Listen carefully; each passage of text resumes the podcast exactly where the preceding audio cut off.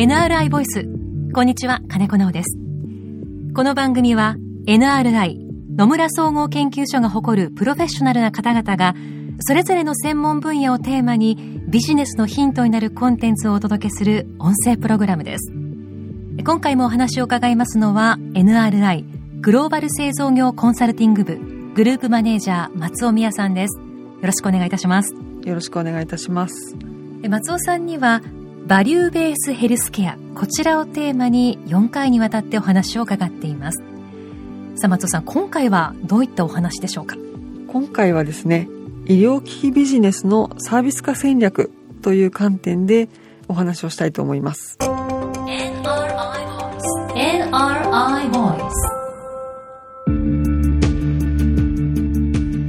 改めましてお話を伺いますのは NRI グローバル製造業コンサルティング部グループマネージャーの松尾宮さんです。よろしくお願いします。よろしくお願いします。えさて前回はですねバリューベースヘルスケアという新しい考え方にすでに取り組んでいる企業、えー、またその世界的な事例について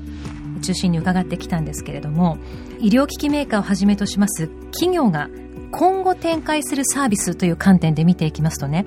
そのビジネス構造っていうんでしょうか。えそういった見通しが気になる方もあの非常に多いと思うんですよね。あの医療機器メーカーなんですけれどもこれまでですね医療機器メーカーというのは一連のビジネスの中で患者さんと直接接点を持つということは少なかったんですね、はい。えー、どちらかというと機器を開発をするときはドクターと行って規制当局から機器の承認を得てでそれを今度保険者に保険の中にこう収載っていうんですけども含めてもらってで医療機関に買ってもらって、はい、でドクターが使うというですね、う ん、こういうこの一連の活動の中でビジネスをしてきていまして、はい、個人の患者さんに対するこう知識とか情報を活用する活動っていうのが、まあ、特になかったあ会社が多いんですね、はい、ただバリューベースヘルスケアという考え方の中で重要なポイントの一つとして患者の客観的な状態ということだけではなくて主観的な状態情報を見ていくことが重要だって話がありましてですね、この医療が患者さんの主観的にこう痛いですとか辛いです良くなりましたというですね主観的な効果もさまざまな医療のプレイヤーが重視するようになってくると、まあ、そうなってくると医療機器メーカーもですね患者についてより深く理解して機器を開発していく必要が出てくるというふうに考えられています、えーはい、ただ今申し上げました通り今の医療機器メーカーは必ずしもそういう患者さんの主観的な情報を集めたりして開発をしていくという場面に出くわさないことが多いわけですよね。なのでどちらかというと機器を開発してそれを、えー、医療機関あるいはお医者さんに選んでもらって売るというビジネスのあり方になっているわけです実際に使う方との距離が若干あるなというまあでもちょっと変な話ですけども医療系のドラマなんかね見てますと確かにあの随分出てくる場面は違うなという患者さんのシーンとそれからそういった営業されるようなシーンというのは随分空気感がそういえば違うななんて今思いましたけれどもね、はい、随分距離があるんですね。おっしゃる通りですね。あのいわゆる医療機器メーカーの、え大手の会社えこの前のお話でメルトロニックという事例も挙げましたけれども、えー、他に私たちがよく知るメーカーさんでも例えばジョンソンジョンソンとかですね、えー、GE ヘルスケアとか日本ですと、まあ、オリンパスとかテルモとか、はい、いろんな医療機器メーカー想像すると思うんですけれども、このさまざまな医療機器メーカーの中の売上上位10社という会社を見ていくと、はい、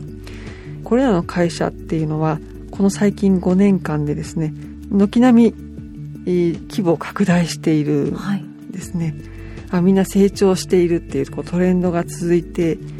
いるんです、はい、でこれらのメーカーさんの共通の特徴として製品を販売するためにかかる企業にとってのコストというのがですね、非常に大きいと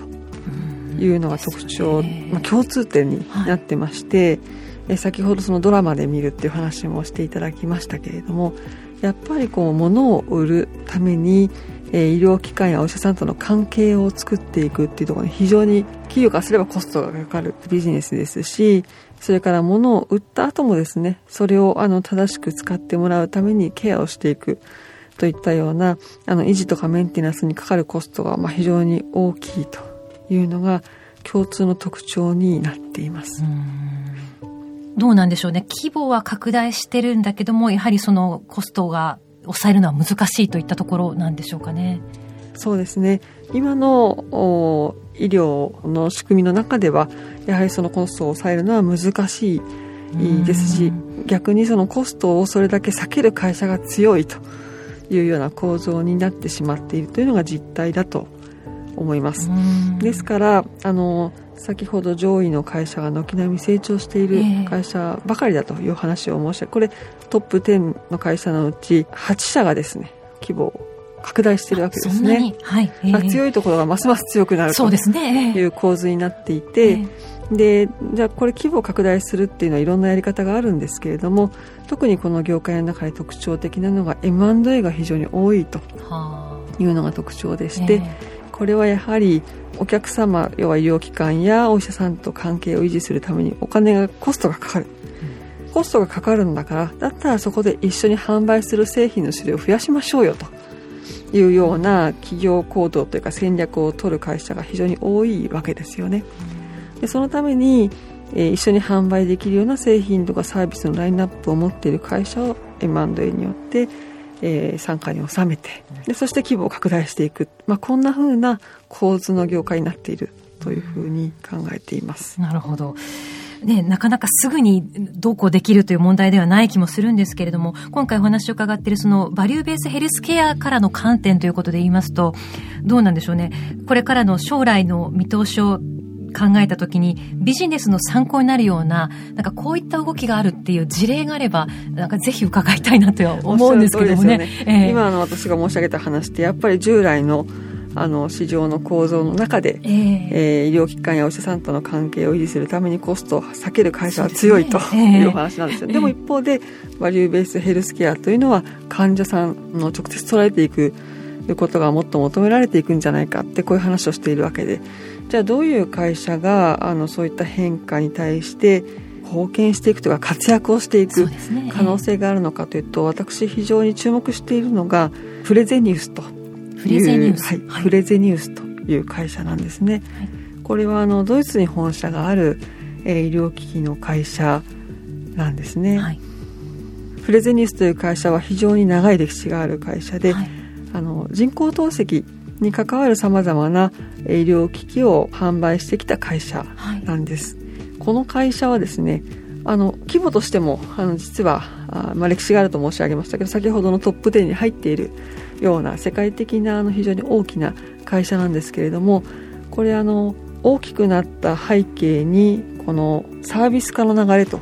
い。うのがあると思っています。サービス化の流れ、はい、でこのフレゼニウスという会社は先ほど申し上げたように人工透析に扱う機器を開発して売っている会社なんですけれどもこの昨今のあの規模を拡大していく中で透析センターと医療機関の中に透析センターっていうのがあったり透析室というのがあって、えー、そこで人工透析の処置を受けるんですけどその透析センターを世界的に傘下に収めてきたというような、あの背景がこの規模の拡大の中にはあります。はい。ですのでメーカーなんですけれども今のフレゼニウスという会社は物を作って売っているだけではなくて実際にそれを使う側の透析センターも世界でさまざま傘下に収めている会社になっています。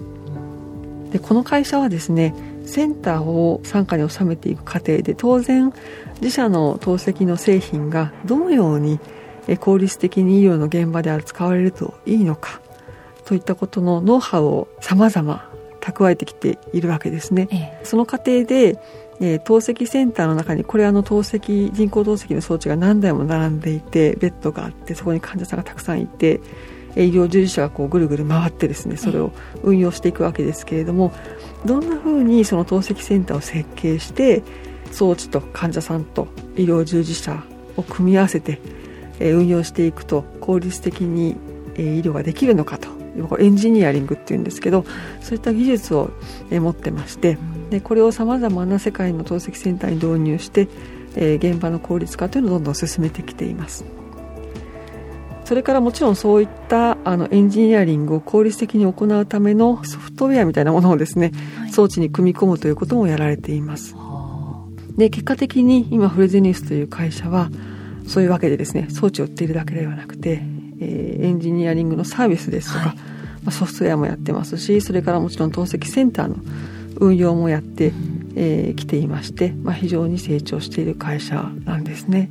収益という点で言いますとこう非常にプラスを続けているというはい。なるんですか、ね、そうですね。おっしゃる通りあのずっと継続して、えー、ここ10年20年ぐらいあの成長してきている常に成長を続けている会社なんですけれども、えー、この会社はですねそうやって自社の製品のユーザーである医療機関の運営そのものもやるようになった。その過程で透析センターにとって、えー、使いやすいあるいは目の前の患者さんにとって使いやすい、えー、装置の開発というものも、えー、自社の強みにしてきていまして、さまざまなその使われ方とか、まあ、要は需要のデータに基づく、えー、製品の開発や販売の計画ということもできるようになってきたという流れがあります。でそうするとですね、まあ、サービスのビジネスってあのメーカーさんからすると一般に、まあ、収益性が低くて、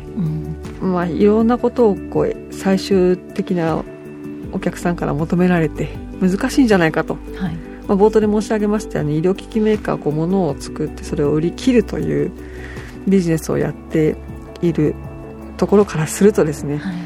その最後の患者さんに向き合うところまでやるとこれ結構言い方言葉を選ばず言うと効率が悪いそうですよ、ね、ビジネスをやってるようにだと思います、ね、あの見えるんですけれども、えー、まあ、ただこのフレズニュースの事例ではですねそうやって使われ方まで理解をして、えー、競争力のある製品を開発することによって、えー、このハードウェアと機器のビジネスの収益性自体も改善されているというようなあの事例なんですね。なかなかあの珍しい事例、ね、ご紹介くださっただけあってその珍しい事例であると思うんですけどもヒントといいますかあのそういったものはたくさん見え隠れしてますよね。そうなんです。あのこれもプレゼニュースのさまざまな公開されている情報の中でもやはり今のビジネスモデルの中からさまざまなサービス新しいサービスを生み出す可能性があるということが言及されていましていくつかその中でもあの新しいサービスの事例というのが出てきています。例えばこれはあのイギリスとアイルランドの地域で限られて行われている、まあ、そこであのフレデニスの持っているクリニックというのが五十数件あるというふうに聞いていますが、はい、あのそこで透析治療を提供する中で全くその共通した病院ごとに違うものではなくて共通の IT システムを提供してその地域で扱われている患者さんの全ての治療とか臨床のデータを保存またデータの話が出てくるんですけど、保存してですね、で、えー、これがまたあの保険者、はい、えー、これイギリスの場合はこれ公的な医療保険 NHS をトラストというんですけども、はい、あのここともデータの連携を行っていて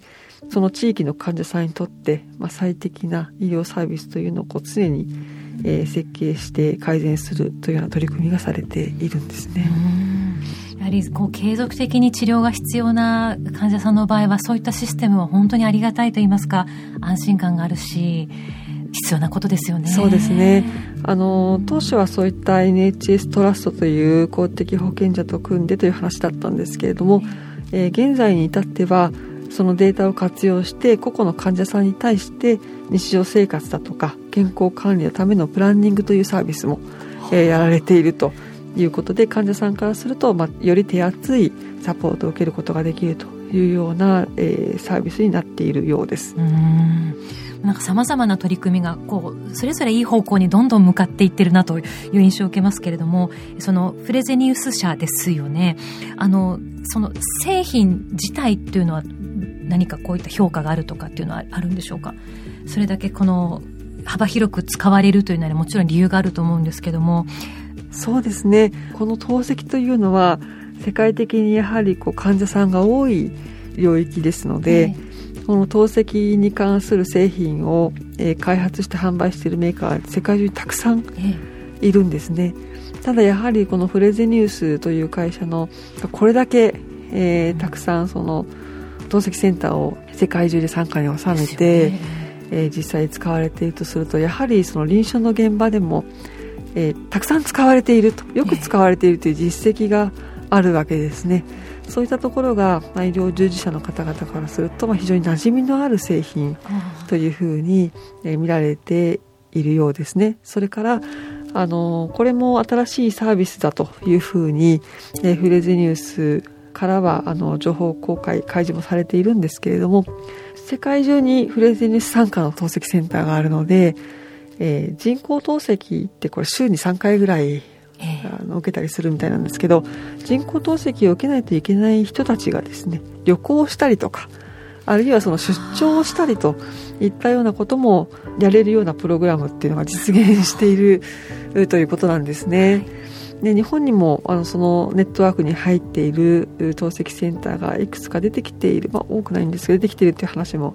ありまして、まあ、世界中のフレゼリスの透析センターあるいはそこと提携している旅行代理店とかホテルとかレストランとかそういうところでもこう安心して治療を受けながら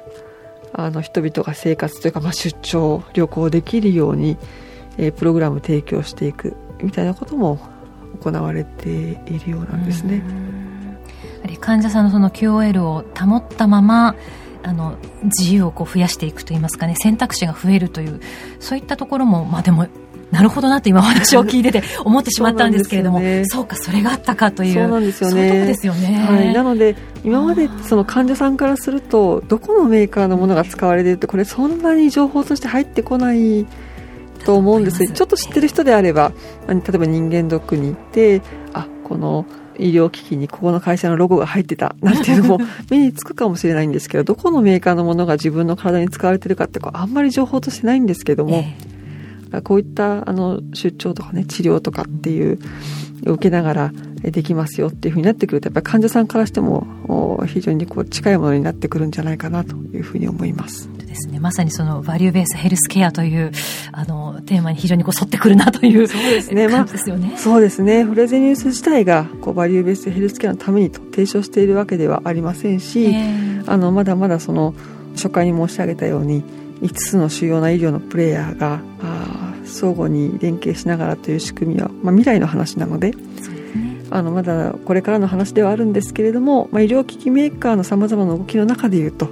このフレゼニウスのサービスビジネスを戦略的に取り込んでいくっていう動きは非常に親和性があるかなというふうに考えています、うんね、とても強くそれは感じました。まあ、あの今回はビジネス化という観点でバリューベースヘルスケアの実現にこうつながっていくような、まあ、先行事例ですよね。そういったお話をご紹介いただきながら進めてまいりました。さあということでここまでのお話でその事業の実践にあたって注意点などがどんなところなんだろうというものが気になっている方もちろんいらっしゃるかと思います。まあ、ということで最終回になってしまうんですが次回ではですね今までの話を踏まえながら業界構造の変化など企業がサービス化を考える上で注目すべき変化について松尾さんにまたお話を伺っていきたいと思います。NRI Voice NRI Voice